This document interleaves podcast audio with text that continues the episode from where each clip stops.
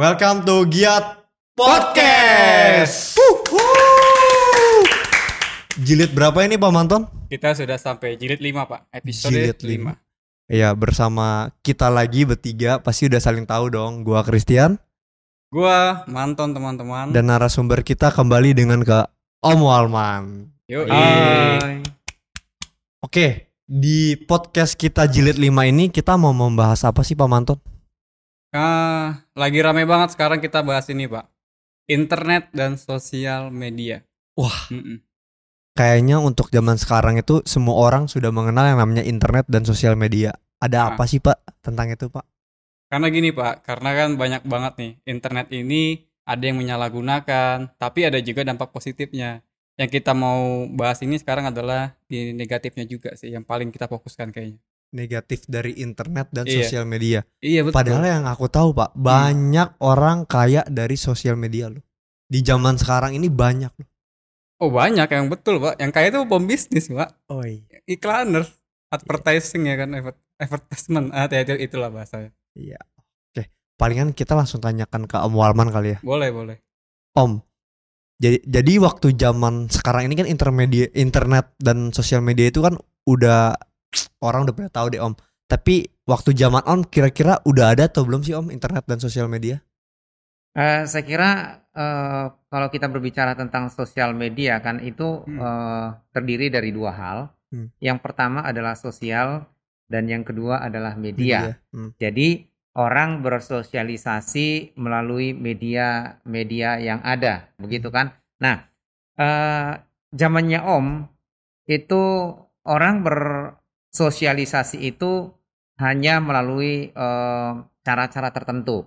Saya kira yang paling umum adalah berkomunikasi dengan tatap muka atau bertemu dengan orang-orang, apakah itu keluarga kita ataupun teman-teman kita ataupun sahabat kita.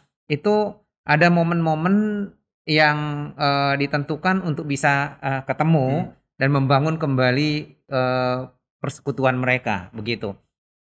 Namun kalau berbicara tentang media, saya kira pada zaman itu sudah ada media, tapi medianya tentu bukan seperti media yang sekarang. Media zaman dahulu itu, kalau boleh saya mengingat ya, yang pertama itu adalah surat. Surat itu menjadi hal yang sangat penting pada waktu itu. Jadi orang berkomunikasi itu salah satunya yang paling banyak dan paling umum itu adalah surat. Merpati nggak Om? Om tidak sempat mengenal itu mengirim pesan itu melalui surat. Tetapi yang paling banyak digunakan orang itu adalah melalui surat ini. Namun surat ini kita tidak bisa jamin berapa lama sampainya, apakah sampai atau tidak, kita tidak tahu. Tetapi memang kalau dilihat dari sisi formalnya, biasanya kalau kita ngirim surat itu melalui kantor pos, ada 3 jenis surat. Saya tidak tahu apakah anak-anak milenial sekarang masih tahu itu. Nggak ada. Udah nggak tahu Om. Yang pertama itu adalah surat biasa dengan menggunakan perangko yang murah. Itu kita tidak tahu berapa lama akan sampainya, sampai atau tidak. Yang kedua adalah kilat khusus. Biasanya itu lebih cepat nyampainya gitu. Terus kemudian ada lagi kilat ataupun surat tercatat. Jadi ada registrasinya. Kalau itu bisa dipantau gitu. Sedangkan kilat khusus tidak bisa dipantau. Jadi pada zaman itu memang yang paling banyak digunakan orang adalah melalui surat. Nah, bagaimana dengan di kalangan anak-anak muda milenial sekarang begitu? Apakah memang mereka bersosialisasi ya hanya ketemu-ketemu gitu doang gitu? Ada satu media pada zaman itu yang sangat saya kira trendy lah di kalangan anak-anak remaja, apalagi kepingin menjalin hubungan dengan orang lain. Zaman dahulu kan ada yang namanya majalah ataupun koran begitu. Di situ terpampang ada foto-foto orang, apakah itu perempuan, laki di berbagai kota di Indonesia. Lalu dikasih kepada mereka di situ ID. Dan nanti kalau kita mau berteman dengan mereka, kita pilih orang itu dan kita tulis ID-nya. Lalu kita ngirimkan surat melalui alamat yang disediakan oleh tentu saya kira adminnya. Baru kemudian mereka akan menyampaikannya. Alamat mereka itu. Itu alamat admin, bukan alamat mereka. Itu mereka hanya punya nomor ID. Jadi gini, kalau surat menyurat itu kan mau nggak mau kita diwajibkan mempunyai alamat lawan kita dong, Om. Benar nggak sih, Om? Enggak, kalau sekarang ini iya, kalau zaman itu tidak selalu. Kalau berbicara tentang ini tadi yang saya sebut ini tadi disebut dengan sahabat pena. Sahabat pena. Upin Ipin. Itu sahabat pena. Jadi kita tidak pernah tahu alamat mereka, kita tidak pernah tahu kayak apa modelnya mereka. Itu cuma foto hitam putih dan ada nomor ID-nya, begitu. Nah, lalu kemudian untuk berkomunikasi pada zaman itu selain surat, itu ada lagi yang disebut dengan Telegram, tapi bukan Telegram yang seperti sekarang ataupun aplikasi begitu. Tapi itu jenis komunikasi yang dimiliki oleh Telkom. Itu jadi kalau misalnya gini, saya ada di Jakarta begitu. Lalu orang tua saya ada di Medan. Saya kan tidak bisa berkomunikasi dengan telepon karena hanya pejabat tertentu yang punya ataupun orang tertentu yang punya fasilitas itu. Jadi saya akan menuliskan di sini apa kalimat yang akan saya kirimkan, lalu itu ditelex ke Medan orang, lalu Telkom Medan itu akan ngeprint berita itu lalu disampaikan kepada orang tua ataupun yang menjadi tujuan kita. Nah, cuma pada umumnya ini harganya mahal dan hanya untuk hal-hal yang benar-benar penting. Begitu. Nah, setelah itu kemudian berkembang, muncullah kemudian sudah ada telepon rumah yang disebut sekarang itu dengan PSTN. Itu ada lokal dan interlokal. Nah, pada zaman itu ada jam-jamnya untuk harga-harga ataupun tarif telepon. Misalnya tuh dari jam 6 sore sampai jam 9 malam diskon 50%. Jam 9 malam sampai jam 5 pagi itu diskon 75%. Lalu kemudian jam 5 pagi sampai jam 9 lagi diskon 25%. Begitu. Nah, biasanya orang yang mau bersosial melalui ini tadi itu disebut dengan warnet. Warnet. Warung telepon. Warung wartel. Wartel. Masih ngalamin tuh. Iya. Itu wartel. Jadi biasanya berjubel nulis antri di tempat wartel itu untuk bisa nelpon, apalagi pada zaman itu kalau misalnya ada lawan jenis yang lagi sedang di taksir yang lagi Nah, itu digunakan sedemikian rupa gitu. Nah, lalu kemudian setelah itu sudah berkembang, lalu mulailah muncul yang disebut dengan pager. Saya masih mengingat itu dari tahun sekitar 97-98 itu sudah muncul, bahkan Om juga punya waktu itu.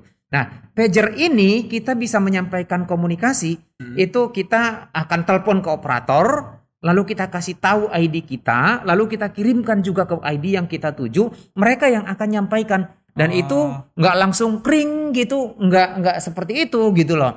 Jadi ada proses gitu. Nah, ketiga ya. Nah, setelah kemudian ini muncul, lalu berikutnya muncul lagi dengan telepon yang bisa portable. Bisa dipindah, misalnya kita tinggal di rumah ini kita pasang di situ, lalu kemudian ke rumah mana bisa dipasang di situ, di samping masih tetap ada Telkom yang sekarang begitu. Nah, lalu kemudian setelah itu muncullah mulai handphone. Saya kira akhir-akhir tahun 90-an itu muncullah mulai handphone, dan biasanya kan dulu itu handphonenya itu gede-gede ya, berbentuk pisang begitu, dan awalnya tidak banyak orang yang punya itu, hanya orang-orang dengan kalangan tertentu. Tapi sekarang kemudian dengan berkembangnya teknologi, maka ada handphone tidak bisa berfungsi dengan baik tanpa internet. Yes. Nah, jadi justru kalau kita melihat di sini, ini berjalan bersama-sama dengan munculnya media komunikasi yang begitu gencar dan banyak. Ini berjalan bersama-sama dengan internet, karena justru dengan internet inilah maka barang-barang seperti ini itu lebih bermanfaat begitu. Tapi kan internet sendiri sekarang ini Om lebih banyak kan dampak negatifnya. Baik nggak kita pungkirin juga sih, positifnya juga ada.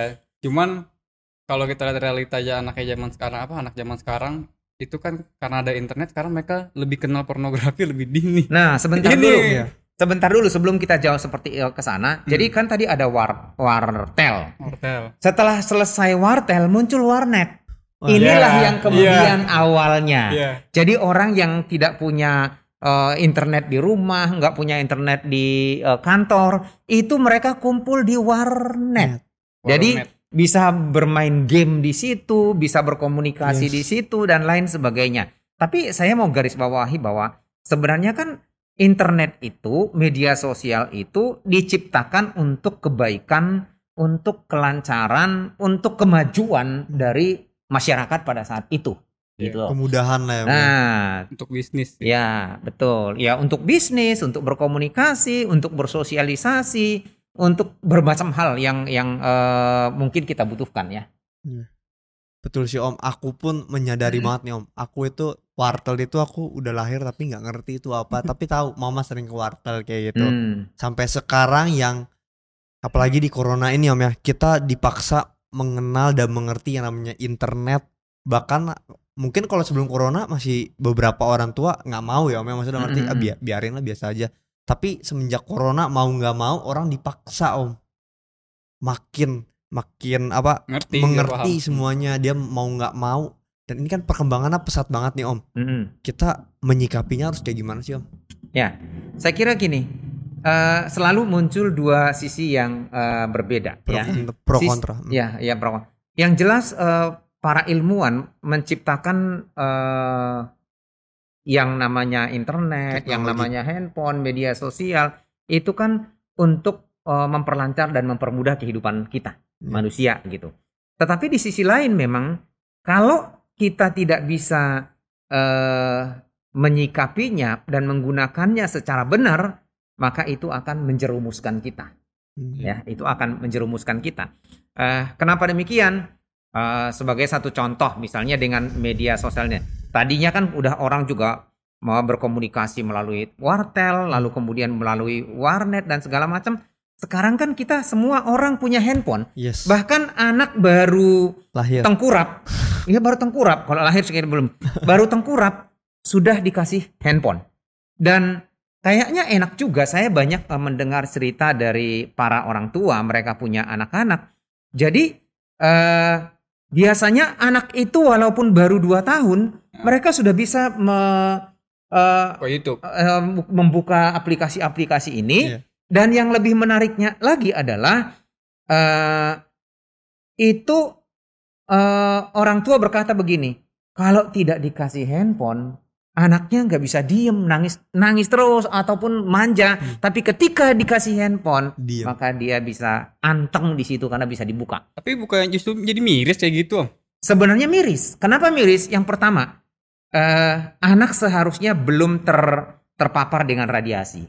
Sudah terpapar dengan radiasi. Yang kedua, anak seharusnya tidak bisa dipaksa untuk terfokus pada itu, gitu loh. Akhirnya terfokus pada itu sehingga seringkali banyak anak itu terlambat perkembangannya. Baik perkembangan bicara, perkembangan motorik, yaitu berjalan dan lain sebagainya, begitu, dan perkembangan sosial. Nah, kenapa begitu? Karena perkembangan bicara ini karena tidak pernah diajak bicara. Tidak ada orang banyak yang bisa berkomunikasi dengan dia. Yang kedua, perkembangan motorik cuma di tempat tidur doang. Hanya diam di sini, makanya telat. Handphone dan internetnya aja. Lalu kemudian perkembangan sosial, sosial sudah bicara sudah, perkembangan apa lagi tadi? Motorik. Nah, motorik nih tidur aja di sini. Nah, perkembangan sosial yaitu nggak ada yang bisa diajak ngomong begitu. Bisu. Jadi mengalami masalah seperti itu gitu. Nah, belum lagi biasanya. Contoh ini, saya pernah punya murid SMA, ini SMA kelas 1. Jadi setiap kali ulangan itu agamanya nilainya bukan hanya agama, kecuali bahasa Inggris. Itu nilainya selalu di bawah 3. Oh. Lalu saya mencoba untuk menganalisa sebenarnya apa yang menjadi penyebabnya. Lalu saya temukanlah ternyata gini.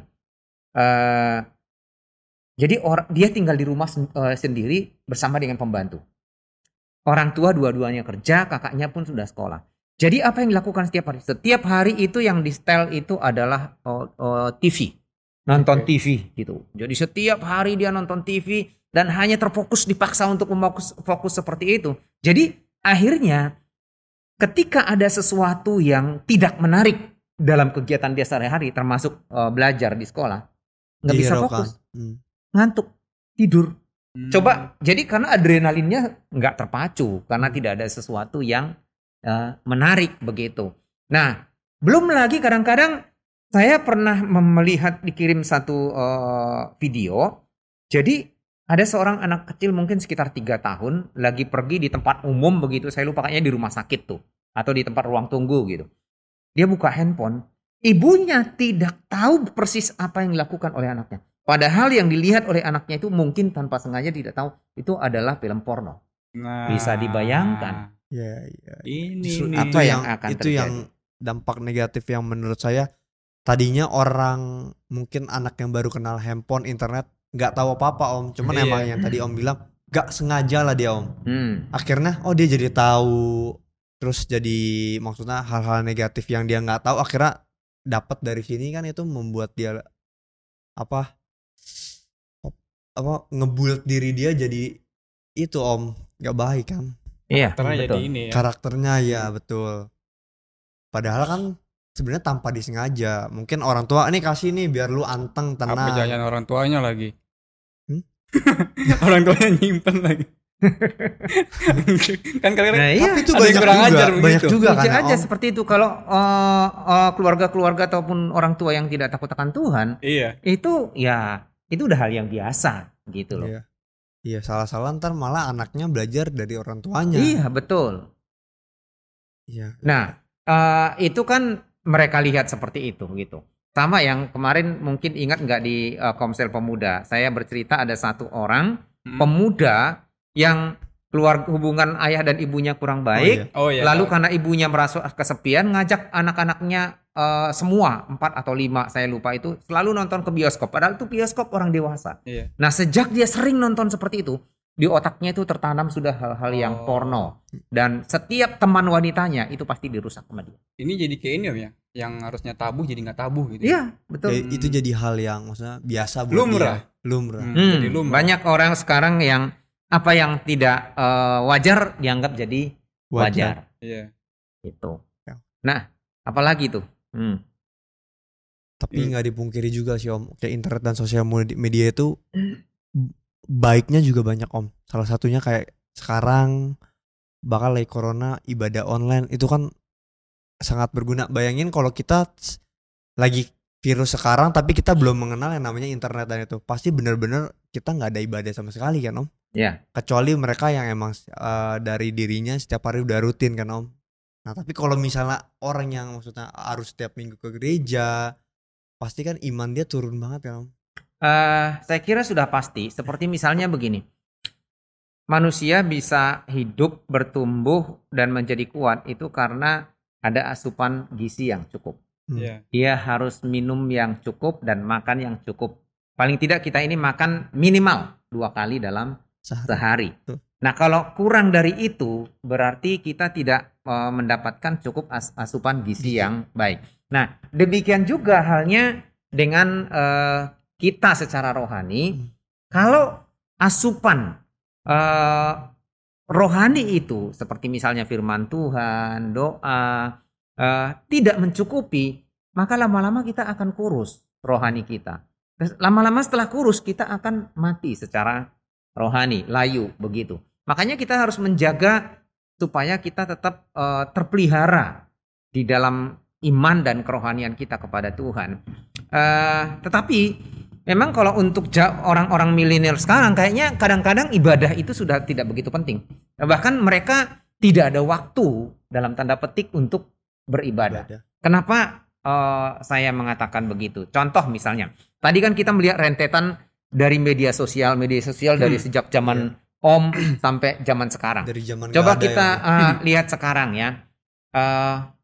Orang bermedia sosial itu yang pertama tentu telepon, masih gitu kan. Yang kedua yang muncul semua orang kayaknya sekarang walaupun dengan cara bohong punya Facebook sendiri, begitu kan? Ya. Lalu kemudian punya WA, semua orang sudah POW. Muncul lagi Telegram, muncul lagi waktu itu ada WeChat, ada LINE dan lain sebagainya. Dan orang memiliki ini semuanya, IG juga ya.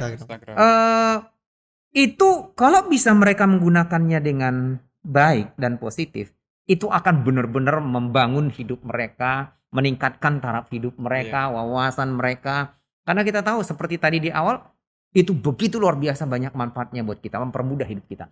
Tapi ketika seseorang itu tidak bisa lagi menyikapinya secara positif, hancurlah. Kenapa begitu? Om mau bicara di sini. Ini sampai masalah rohani.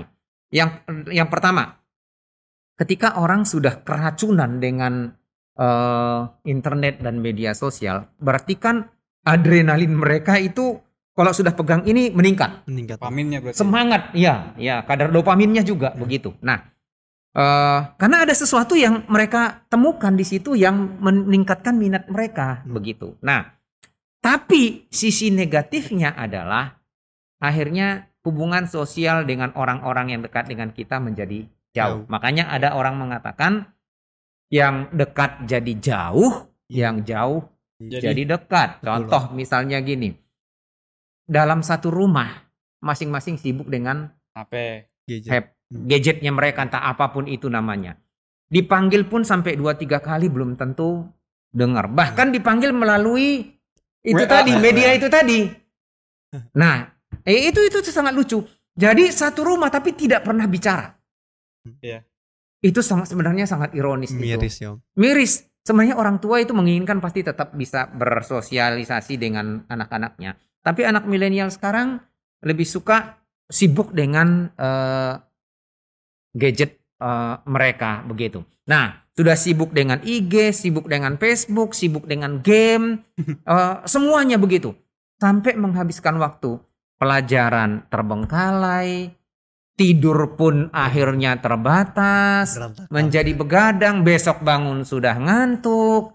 Waduh, berantakan semuanya. Belum lagi anak-anak sekarang itu kalau sudah terlalu bebas menggunakan ini, ya hal-hal yang porno. Sekarang begitu mudah orang mendapatkan wanita-wanita yang nggak dikenal, yang tidak dikenal, wanita-wanita yang menjajakan diri. Selak buluknya gimana kita nggak tahu. Iya.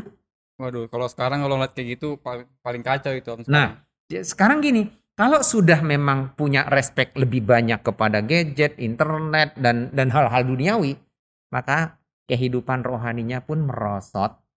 Ke gereja pun jadi nggak ada semangat karena di gereja tidak ada yang bisa meningkatkan adrenalinnya dan dopaminnya, begitu kan? Ya, tidak ada yang menarik di situ, hanya mendengarkan khotbah dan datang ke gereja hanya setor badan. Pulang tidur. Apalagi kan di gereja ada AC, begitu kan? Kalau di rumah mungkin kalau siang nggak boleh pakai AC demi untuk menghemat. Di gereja kan sambil ada AC begitu, dengerin pendeta khotbah sayup-sayup gitu. Wah, tidur sampai ngorok gitu. Tapi kalau sekarang kan udah lewat Zoom, Om, tidurnya di kasur, beda. Ya, itu lagi makanya banyak orang sekarang jadi lebih terjerumus lagi. Nyaman. Iya. Diberikan kenyamanan. Karena mereka sudah kebablasan. Kenapa begitu? Tadinya kan mau tidak mau kan harus mandi. Iya. Harus makan, bangun begitu. Pagi. Ya, lalu bangun pagi supaya berangkat lebih cepat, gitu kan. Tapi sekarang toh juga nggak ada yang lihat, gitu. Oh, nggak perlu buru-buru bangun, begitu. Ya udah sambil mungkin orang tua ngajak kebaktian, Kris ayo kebaktian gitu, iya gitu, terus ya sambil denger, sambil nyanyi, oh ya tidur gitu. Terus kemudian dibangunin, Kris bangun, masa kamu kebaktian lagi? Oh, terus kemudian tertidur, apa sih? Dengar kok, Mah, dengar. Nah, dengar kok, Mah, sampai ke otak. Iya, nyampe ke otak. Iya. Malah yang menurut saya sih anak-anak sekarang pasti kan udah pinter banget media sosial, Om, ya, maksudnya internet. Kadang orang tuanya mungkin yang malah perlu belajar dari anaknya. Betul. Itu sangat banyak. Nah, mirisnya mereka yang anak-anak yang dipakai dengan tidak baik, mereka bebas mengakses. Betul. Bahkan mereka bisa menutupi apapun dari orang tuanya. Betul. Kenapa begitu? Karena biasanya kalau anak-anak itu membuat password. Iya. Yeah. Supaya tidak ada seorang pun yang mengetahui privacy mereka dan termasuk orang tua. Sebenarnya saya mau mengatakan, kalau kita percaya kepada orang tua kita dan mereka berniat baik, seharusnya kita nggak perlu kasih password ke orang, kasih tahu dong. Ya, gitu. Kasih tahu password ke orang tua. Karena memang password perlu ya. Ke teman nggak boleh, tapi ke orang tua ya. Ke orang tua. Tapi kalau kita sendiri pun sudah nggak mau memberikan password kepada orang tua kita, pasti ada sesuatu. Tanda kutip itu pasti. Tanda kutip, betul. Nah dulu aku juga pernah jadi pelaku kayak gitu om. Karena tanda kutip. Passwordin aja. Nah, Om nih, ini akhir-akhir ini aja Om kasih password. Kenapa? Karena anak-anak juga ada yang tahu, ada yang enggak. Karena itu di situ ada m-banking gitu. Itu. Jadi enggak itu doang yang Om jaga. Malah kalau misalnya Pak mau pinjam handphone, buka. Karena kan pakai fingerprint. Yeah. Ya udah buka aja, lihat. Karena enggak ada sesuatu yang perlu diumpetin gitu loh. Betul sih Om. Tapi selain itu aku juga ada yang miris kalau kadang kita buka, apalagi buka Facebook ya, kalau kita lihat feednya itu kadang-kadang orang suka curhat loh om, curhat di sosial media, terus kadang kayak ketikan amin gini apa sih maksudnya dalam hati gue ya kan orang seharusnya curhatnya maksudnya kita ngobrol ke orang terdekat atau enggak yang positif, nah dia malah menyampaikan untuk umum. Contoh nih barangkali ini satu-satu. Pernah saya ngelihat di Facebook itu temen dia pernah minta ke Om berteman gitulah. Jadi rupanya dia punya hubungan dengan suaminya itu lagi nggak baik lah gitu loh. Dan termasuk mertuanya. Wah di situ dikatain macem-macem. Sampai akhirnya ada yang komentar gini. Kalau masalah pribadi, masalah keluarga, janganlah Kak cerita katanya. Ya ceritalah ke orang yang bisa dipercaya secara pribadi begitu. Nah justru kan aibnya dibukakan kepada orang lain. Ini juga salah satu orang menggunakan media sosial dengan tidak benar gitu loh. Iya. Jadinya ada ini dong om. Termasuk gangguan mental nggak sih Tom? Yang kata-katanya kan kalau orang kecandu sosial media sampai cerita-cerita gitu. Ceritanya malah ke sosial media. Ya. Atau enggak ada orang yang kecanduan kecanduan love-nya Instagram, kecanduan yang lain-lain gitu. Nah, saya kira apapun namanya, kalau sudah kecanduan pasti sudah ada pengaruh psikologis. Iya. Kalau sudah namanya kecanduan ya, kecuali memang masih belum kecanduan. Kita menggunakan handphone, kita menggunakan internet, kita menggunakan main game dan lain sebagainya cuma sebatas apa yang kita perlukan gitu kok, apa yang kita butuhkan gitu. Tetapi kalau sudah berada pada posisi kecanduan apapun itu berlebihan ya kecanduan kan berarti sudah terketerikatan itu sudah ada pengaruh psikologisnya karena memang keterikatan sudah ada sugestinya juga gitu loh. Ini om yang sering banget di internet, di YouTube, di perbincangan-perbincangan banyak yang bilang detox sosial media ya. Detox internet maksudnya itu buat misalnya uji coba sebulan tanpa Nah, menurut aku perlu nggak sih nih om misalnya contoh kayak aku atau Manton ketika kita udah mulai kayaknya gue udah mulai kecanduan nih, udah mulai pingin terus nih kayak gitu keterikatan yang tadi om bilang kita jadi batasin waktu sehari sejam seminggu jadi cuman sekali main game, perlu nggak sih kayak gitu om untuk menghindari yang tadi itu om? Ya saya kira gini. Selama kita menggunakan media sosial itu sesuai dengan kebutuhan kita, ini tadi, saya kira itu kita berada dalam posisi yang benar, gitu. Tapi ketika sudah kita kecanduan, maka itu sudah berada dalam bahaya, ya. Karena kalau orang sudah kecanduan, berarti dia akan mengabaikan hal-hal yang lain.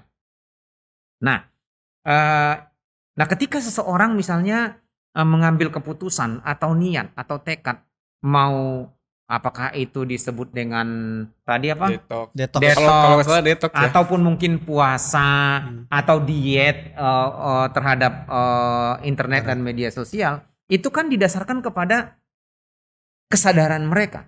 Justru kalau menurut saya bagus sekali kalau mereka sudah punya kesadaran itu lalu kemudian membatasi diri untuk hal-hal yang merugikan. Dalam pengertian gini, merugikan itu berarti akan banyak hal termasuk buang waktu yang pada hal-hal yang penting, yang tidak penting, lalu kemudian ada tugas-tugas dan tanggung jawab yang terabaikan, lalu kemudian pola hidup dan gaya hidup menjadi kacau balau. Nah, kalau orang sudah punya kesadaran ini untuk misalnya mengurangi, wah, itu saya kira saya sangat support gitu loh. Berarti kan ada keinginan untuk tidak terjerumus, atau mungkin mereka yang sudah terjerumus ada keinginan untuk berubah. Iya. Gitu loh. Soalnya kadang kan nih Om, kita sebagai kayak, ya umur-umur kita, kadang kita gak sadar nih Om, oh ternyata kita sudah mulai yang namanya keterikatan sama gadget kita, sama internet kita.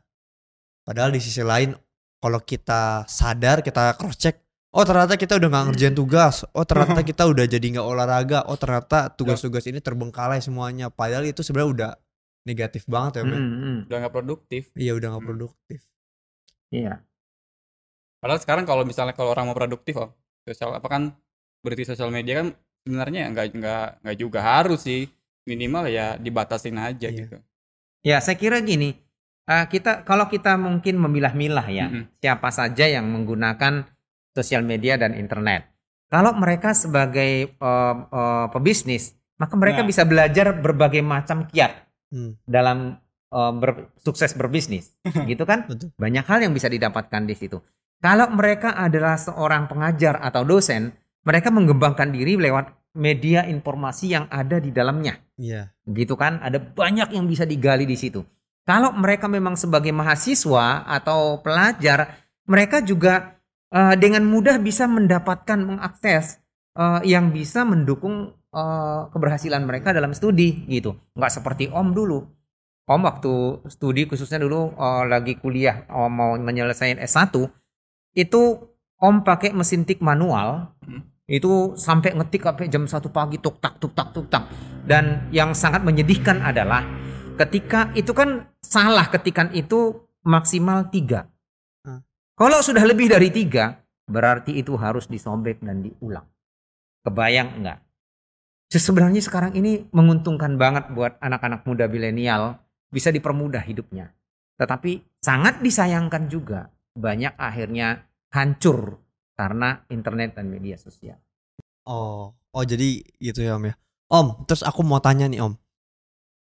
Sekarang kan juga banyak nih Om media sosial dengan pacaran nih Om. Bahkan orang yang di ujung ke ujung belum pernah ketemu tapi sudah pacaran. Bahkan mereka pun bisa merujuk yang namanya mereka saling video. Bahkan sampai video yang tidak baik. Itu gimana tuh Om? Ya, saya kira kalau sudah berbicara tentang pacaran, maka kita berada dalam satu posisi, kita sudah saling mengenal satu dengan yang lain. Tetapi kalau hanya mengenal di sosial media, apakah itu melalui WA atau Facebook, Instagram atau ya semacam itulah aplikasi-aplikasi itu saya kira sangat berbahaya. Yeah. Kenapa begitu? Karena mereka tidak bisa aja kan di gambar mereka orang yang berbeda. Topeng namanya. Ya, orang yang berbeda. Ya, yang itu yang pertama. Yang kedua, bisa saja juga mereka itu bukan seperti usia ataupun seumuran dengan mereka. Jadi berbeda. Sangat, jadi menipu jati diri. Gitu. Orang menipu jati diri. Yang ketiga, bisa aja itu melalui itu cara untuk menjerat orang lain. Nah, jadi saya secara pribadi tidak setuju dengan pacaran melalui media sosial kalau belum pernah mengenal. Belum mengenal. Tentu harus mengenal, dan mengenal pun ketika saya pernah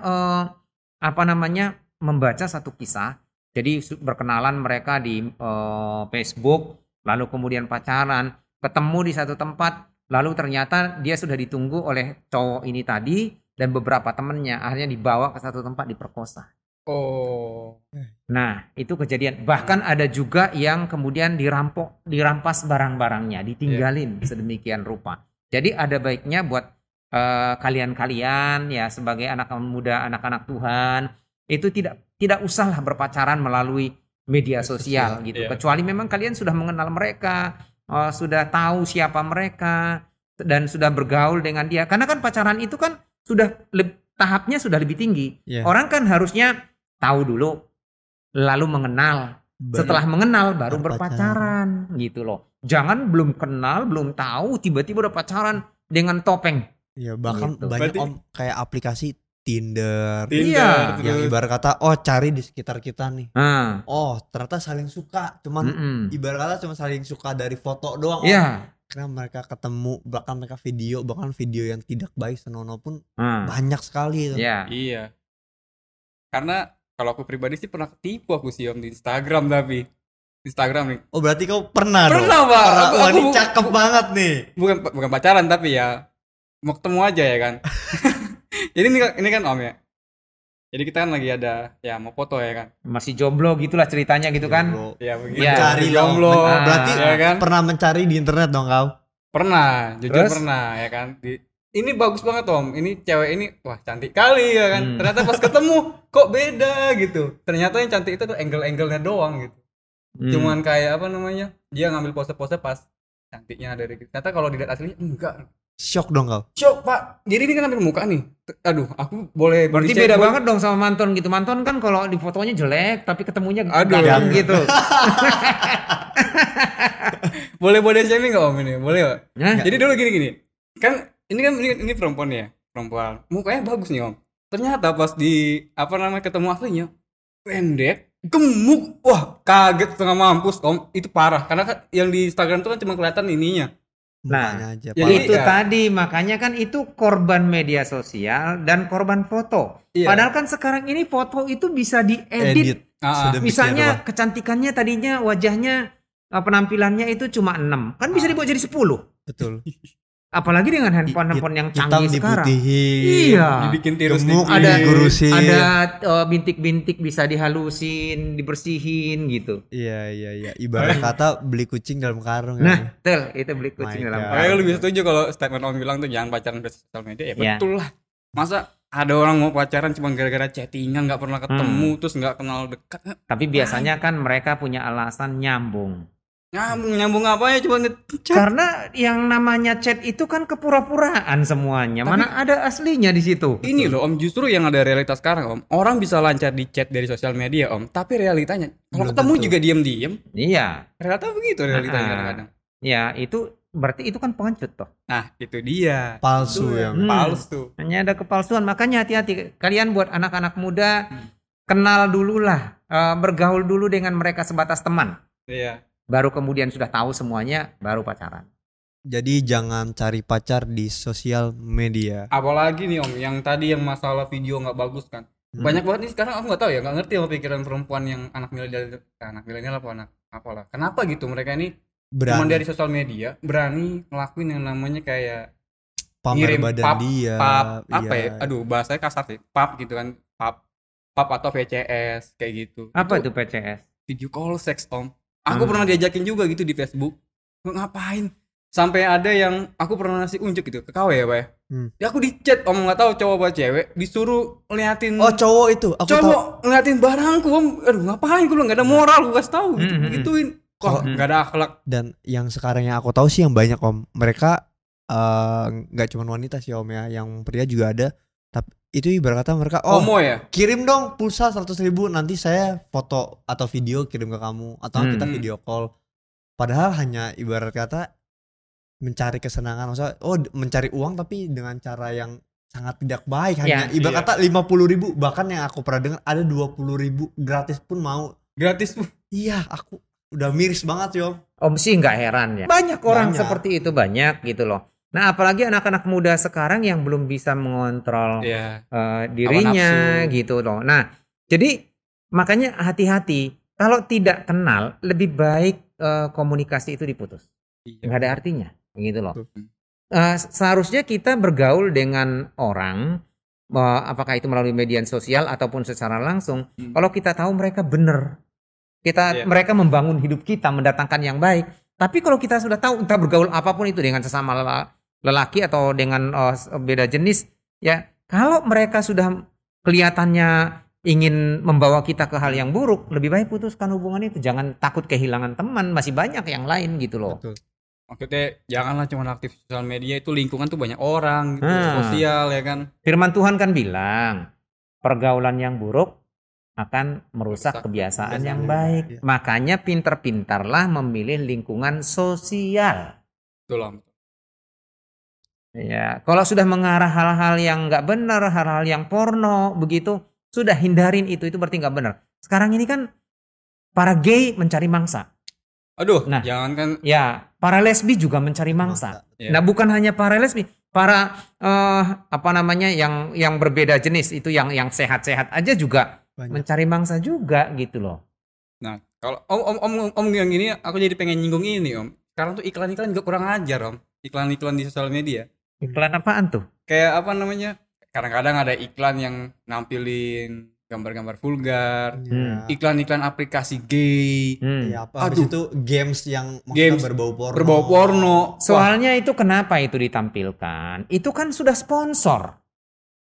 Yeah. Punya sponsor, jadi ya buat pebisnis kan yang punya. Yang penting cuan ya, Maya. Iya, yang punya aplikasi itu yang mengiklankan. Mereka dapat cuan gitu, dapat keuntungan, ya udah jalanin aja. Nah sekarang kita tergantung orang yang melihatnya, tergantung orang yang menyikapinya gitu loh. Kan kalau kita yang berpikiran waras kan masih bisa sortir nih Om. Ah. Gimana kalau misalnya kalau anak-anak yang dia sama orang tuanya udah dikasih dari SMP atau dari SD pegang HP, atau yang hal seperti itu diiklankan ke mereka gitu. Nah ya banyak yang seperti itu. Jadi kayak salah market ya Pak ya? Bukan antara salah market apa emang sengaja mau merusak, antara itu sih merusak Pak. Market ya. Nah, iya. Tapi dari tadi Om kita dampak negatif terus. Nah makanya tapi yang jelas ya tadi kan awalnya memang dibuka bahwa kita lebih banyak bicara tentang dampak negatif. Karena kalau kita sudah bicara tentang dampak positif udah kita bilang banyak sekali gitu loh. Tapi apa positif kan? Tadi kita sudah singgung, meningkatkan pengetahuan kita, meningkatkan wawasan kita, meningkatkan keterampilan kita, meningkatkan banyak hal itu. Ya, mempermudah hidup kita gitu loh. Tapi apakah memang benar seperti itu sekarang ini dalam pengertian masih dalam jalur yang positif? Atau justru kita berada di jalur yang negatif tadi gitu? Yeah. Terus gimana Om? Cara kita memanfaatkan kebenaran firman Tuhan di tengah-tengah kebebasan internet dan kemudahan sosial media. Menurut Om nih? Saya kira firman Tuhan bilang takut akan Tuhan adalah permulaan kepandaian. Pengetahuan. Nah, takut akan Tuhan adalah permulaan pengetahuan. Sama aja. Ya. Sebenarnya sesimpel itu aja ya. Nah, iya. Jadi kalau kita takut akan Tuhan, maka kita punya hikmat. Kita punya sortir. Yeah. Kita punya seleksi gitu loh. Dan tentu kalau kita takut akan Tuhan, maka kita tidak akan mau berbuat yang enggak benar. Walaupun di situ udah ada, kita bisa memilih yang baik. Ya, contoh misalnya, kenapa kok banyak banget aplikasi lain yang tidak membangun iman kita, sementara Alkitab aja kita tidak download di situ, gitu kan? Ya. Kenapa kemudian kita membuka begitu banyak link-link video, tetapi video rohani kita tidak pernah mau dengerin? Bagaimana kita bisa punya pengetahuan ini tadi? Bagaimana kita bisa bertumbuh dalam iman kita? Bagaimana kita bisa punya seleksi yang baik terhadap apa yang ada yang menjadi godaan bagi kita gitu loh? Berarti itu emang harus ada kesadaran sendiri. Nah, punya kesadaran sendiri, punya kerinduan, punya komitmen. Yeah. Kalau itu nggak ada, kan anak-anak sekarang itu banyak yang tidak memikirkan hal-hal yang rohani, banyak juga tidak memikirkan jangka panjang masa depan. Mereka yang penting senang sekarang. Gitu. Yes. Kalau kayak kita ini kan menggunakan internet dan sosial media untuk berbagi firman Tuhan. Contohnya podcast ya. Kan? Terus kita di Telegram, berguna sih sedikit tapi biasanya yang berguna kayak gini kurang tertarik. Kurang tertarik. Ya. Kasih satu cerita. Ini kan zaman internet dan sosial media ini kan boleh dibilang lebih kurang 20 tahun ke belakang ini. Betul. Yeah. Dulu sebelum ada ini, Om masih mengingat pernah melayani di satu tempat di gereja. Kita itu kebaktian jam 7.45. Selesai sekitar jam 8:30, 9. Setelah itu jam 10 istirahat dulu, setelah itu jam 10 pemuritan. Pemuritan itu bisa jam 2 sampai jam 3. Bayang. Dan yang sangat saya kagumi adalah selama pemuritan itu orang tuanya pada duduk di bawah, di luar. Nungguin itu? Nungguin, ngobrol. Mereka ngobrol segala macem gitu. Terus saya pernah nanya beberapa gini. Enggak pulang? Enggak katanya. Enggak bosan di sini? Enggak. Kenapa? Kita merasa nyaman, Pak. Daripada kita di rumah, anak kita nggak tahu di mana, kita was-was. Lebih baik kita menunggu di sini, mungkin kita lapar bisa beli makanan. Lalu kita tungguin, kita tahu anak-anak kita sedang belajar, sedang dimuridkan. Wah, kita nyaman gitu. Nah, betapa bahagianya, tenangnya orang tua yang melihat anak-anaknya seperti itu. Yeah. Ditanya, kemana Kris? Di gereja. Wow. Oh. Ya, teduh matinya. Tapi kalau ditanya, Dita, kemana Kris? Nggak tahu di mana. Warnet dong. Apakah di warnet? Apakah lagi ada di klub malam atau lagi nongkrong? Yeah. Nongkrong kan kita nggak tahu. Kadang juga nggak tahu. Anak di mana? Di atas di kamar lagi main. Nggak tahu main game apa. Pasti kan langsung ngapain? Iya. Walaupun di kamar dan di rumah ya. Tapi internetnya kan sangat bebas. Iya. Tapi kalau udah takut akan Tuhan, tidak mungkin. Sendiri pun, bahkan di pegunungan sekalipun. Dia mampu memelihara imannya, memelihara hidupnya. Gimana kalau Bapak Kristian? Apa manfaat internet sama sosial media buat Bapak? Palingan kalau buat aku ini seperti yang Om bilang sih Om, ini benar-benar memudahkan banget Om. Dari kita yang biasanya kalau kayak saya ibarat kata nyales jualan, yang aku sadar nih Om ya. Kalau orang jualan dulu itu nyales itu harus datang ke pabrik-pabriknya Om. Bahkan harus panas-panasan, nunggu segala macam. Sedangkan sekarang Om, kita nggak perlu datang Om, kita hanya cari di internet. Kita udah dapat nomor teleponnya, kita bisa kontak. Sedangkan dulu itu harus dicari di buku yellow page gitu ya Om ya. Yeah, betul. Bahkan kalau nggak ada kita harus datengin, kita catat satu-satu. Itu menurut saya sih sangat amat berguna, sangat jauh banget gunanya sih Om. Iya. Yeah. Ya sama kalau misalnya dulu orang menawarkan kartu kredit itu harus di mall-mall atau di bank. Sekarang orang udah dapat nomor handphonenya mungkin berapa banyak. Udah dikontak. Tinggal kontak. Mau kartu kredit. Enggak. Nah, iya. Mudah sekali gitu. Jadi sekarang tinggal kita menggunakannya untuk apa? Dengan bijak atau enggak. Nah, itu. Ya. Kalau aku sendiri sih ini Om, internet sama sosial media buatku jadi sarang data. Sarang data. Jadi aku mendukung semua anak-anak muda, pakailah semua sosial media. Sebar-sebarkan data kalian, biar data kalian tak ambilin semua. Nggak baik dong gitu. Nggak baik dong. Itu bahasa itunya aja. Iya. Artinya pedulilah sama privasi kalian, jangan sampai cerita-cerita di sosial media gitu. Ya, kalau Om sih pesannya gini. Saya ulangin mungkin yang awal tadi. Para orang pinter, orang-orang berilmu, orang-orang cerdas menciptakan atau membuat semuanya ini. Itu pasti tujuannya untuk mempermudah kehidupan kita. Mudah. Nah, namun kita harus bijak dalam menggunakannya. Jadi jangan menggunakan media sosial dan internet itu untuk hal-hal yang negatif. Yang pertama, yang menghancurkan iman kita. Yang kedua, yang menghancurkan masa depan kita. Yang ketiga, menghancurkan hubungan sosial kita dengan siapapun juga. Entah itu orang tua, ataupun saudara, ataupun orang lain. Ya, tapi gunakanlah itu secara positif untuk membangun kehidupan kita. Gitu. Hati-hati. Oke. Thank you nih Om. Berarti kalau yang aku simpulkan ini, pertama kita harus punya komitmen yang tadi Om bilang, takut akan Tuhan, mempunyai kesadaran, terus ingat ini semua diciptakan oleh mereka-mereka yang pinter itu, untuk mempermudah kita, tapi jangan banyak orang juga yang menyalahgunakannya. Jadi pakai dengan bijak sih palingan ya. Iya. Itu aja sih. Ada tambahan nggak dari Pak Manton? Kalau dari aku paling ini Pak. Ingatlah kalau kalian itu hidup di dunia nyata, bukan di dunia maya. Iya betul. Itu aja. Udah. Oke. Ya, oke palingan selesai podcast hari ini. Jangan lupa follow Instagram, Telegram, apalagi ya kita ya. YouTube ini terus. Yes. Nah, semua lah pokoknya ada di deskripsi. Nanti ada di bawah sini, jangan lupa dan thank you, God bless. Bye-bye.